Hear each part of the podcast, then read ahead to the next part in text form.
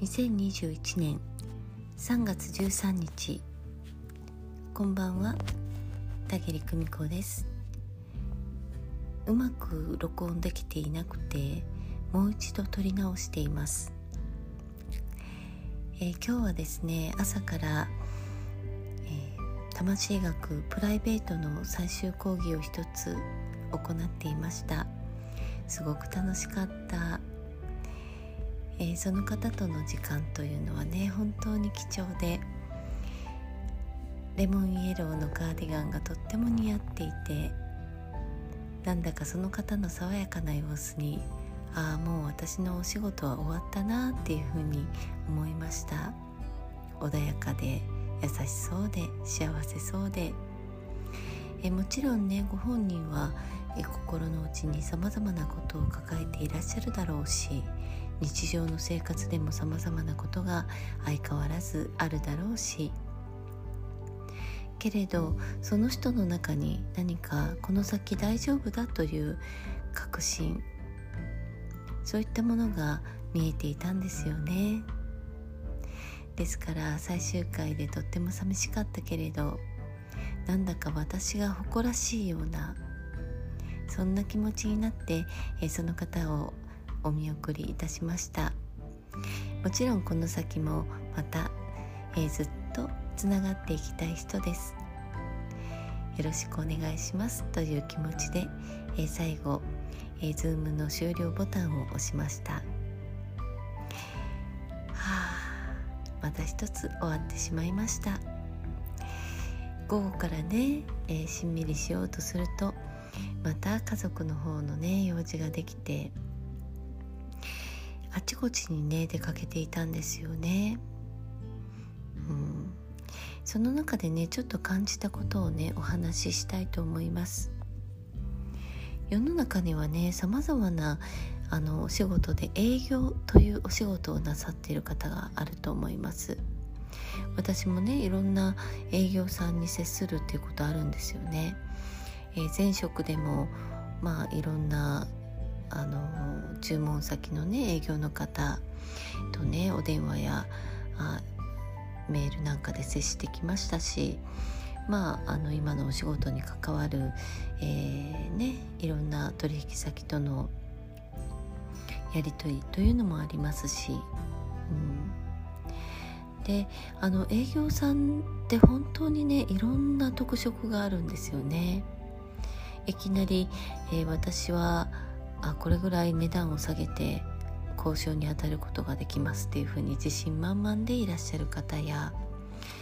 えー、お値段を下げることはできないんですけれどなんとかこの商品を、えー、気に入っていただけるならば、え、この金額でお願いしたいというふうにねおっしゃる方やあるいはですねまああのお値段もとことん下げましょう、えー、このくるこのこともあのこのうちの商品も、えー、気に入ってくださいと。そして広めてくださいというふうにね積極的に出ていらっしゃる方。あるいはですねもう何も言わなくてもあのその商品をその金額で出していたら客様の方がねそれを求めたくてやってくるというふうにねあの大した営業活動をしていないという場合もう本当にね様々ビジネスの事例というのはね世の中に溢れているなっていうふうにね思います。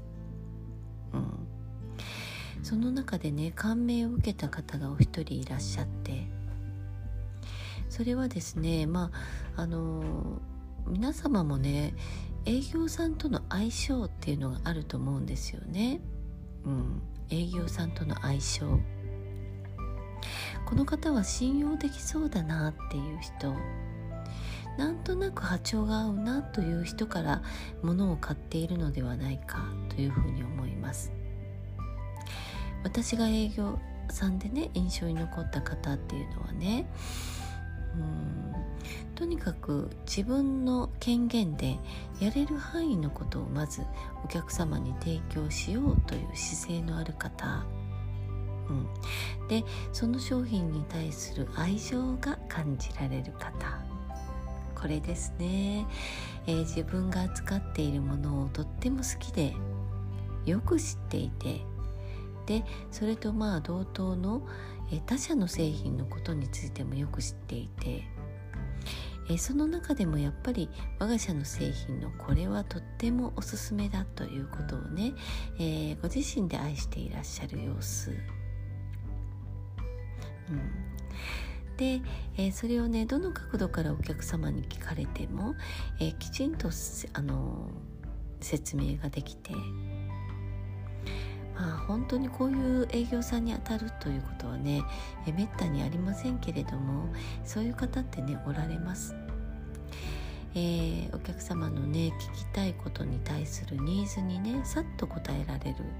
そういった勘のいい方、えー、そしてまあね何か大きなお買い物の場合は値段交渉に入るわけなんですけれどそういった時にもですね変に下に回らなくて変に上にも回らなくてただフラットに自分ができることはここまでですと、うん。えー、その上でですね、えー、お客様が出せる金額を聞いてでお互いで妥協し合えて落としどころをうまく見つけていく。えそしてね自分の射程圏内に入ったお客様は、まあ、いわゆる見込みのお客様ですよね。えそうした方を決して逃さない。そういった方をね最後まで大事にする。我が社の製品を気に入ってくださった方というのをねあの決して他の会社に譲ったりなんかしない。自分の手元に来てくださった方を、えー、大切に扱って最後まで自分の意識から外させない。自分の方に意識を向け続けさせてみる。まあこう言うとね強引なように聞こえますけれど常にあなたのことを気にかけていますよというふうにねサインを送ってくる営業さん。こういった方はですねやっぱり営業成績がすごくいいんじゃないかなっていうふうに思います。無理やり買わせる。そういうのではなくて、うん、あなたがこちらの商品をこのように気に入ってくださっているならえこちらの商品をこのように提供したいんですというふうにね一生懸命に、えー、語りかけてくださる営業さん、えそんな方がねいらっしゃる。えきっとそういう方はですね、え知らず知らずにですね相手の懐に入っていつしかその商品以上のもの、えそうした満足感をねお客様に与えていらっしゃる方なんじゃないかなというふうに思います。営業さんとの相性皆さんはねどんなご経験がおありですか？私は本当にねいい営業さんに当たるということが多いので、大体物事の取引というのはね本当に気持ちよくさせていただいています。ありがたいことです、えー、まあ私も判断が早いです、えー、私はこれが欲しいと思ったら割ともう早い段階で決め打ちをして、えー、さっさと前に進めていきますし、えー、ダメだなと思った時には速やかにお断りする。えー、多分その判断がね割と早いのかなというふうに思います。うん、後々まで迷うということもね時にはあるんですけれど、うん、でもその場合はご縁がないことが多いですね。ご縁。皆様のね何かあのそういうまあ売り込みではないですけれど欲しいものを求める時の接客や営業さんに対する判断基準なんかはありますでしょうか、うん、そういう観点でね、えー、いろんなお店の方を眺めると非常に面白いですよ。いつもいつも、えー、自分と相性のいい人そういう人に巡り会えているということがあります。えそして相性のいい人から、えー、お買い物をするとその後もスムーズにいく。何かしら、えー、障害が起こる障害物にぶち当たるなんていう出だしの時はですね、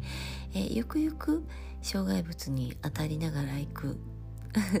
なんていうことにも割となるのかなというふうに、えー、今までの経験上感じています。今日はねスピリチュアルなお話ではないんですけれど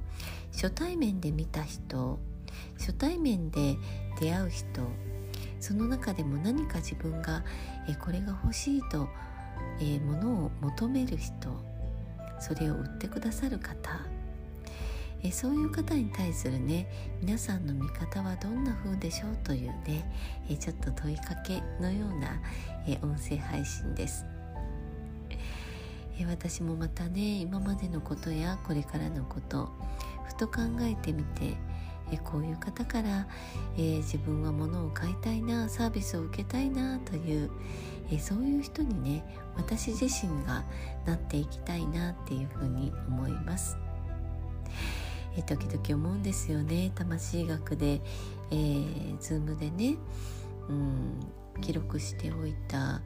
えー、画像のチェックなんかをしている時にああ面白いなと思ってね自分で聞き入っている時というのがあります。ということは私はきっと、えー、面白い商品を面白いサービスを興味深いものをご提供できているんだなと感じます手前味噌ですが今日はここまでにしたいと思います。夜中になってしまい申し訳ありません、えー、3月13日の配信でした。それではまた明日。バイバイ。おやすみなさい。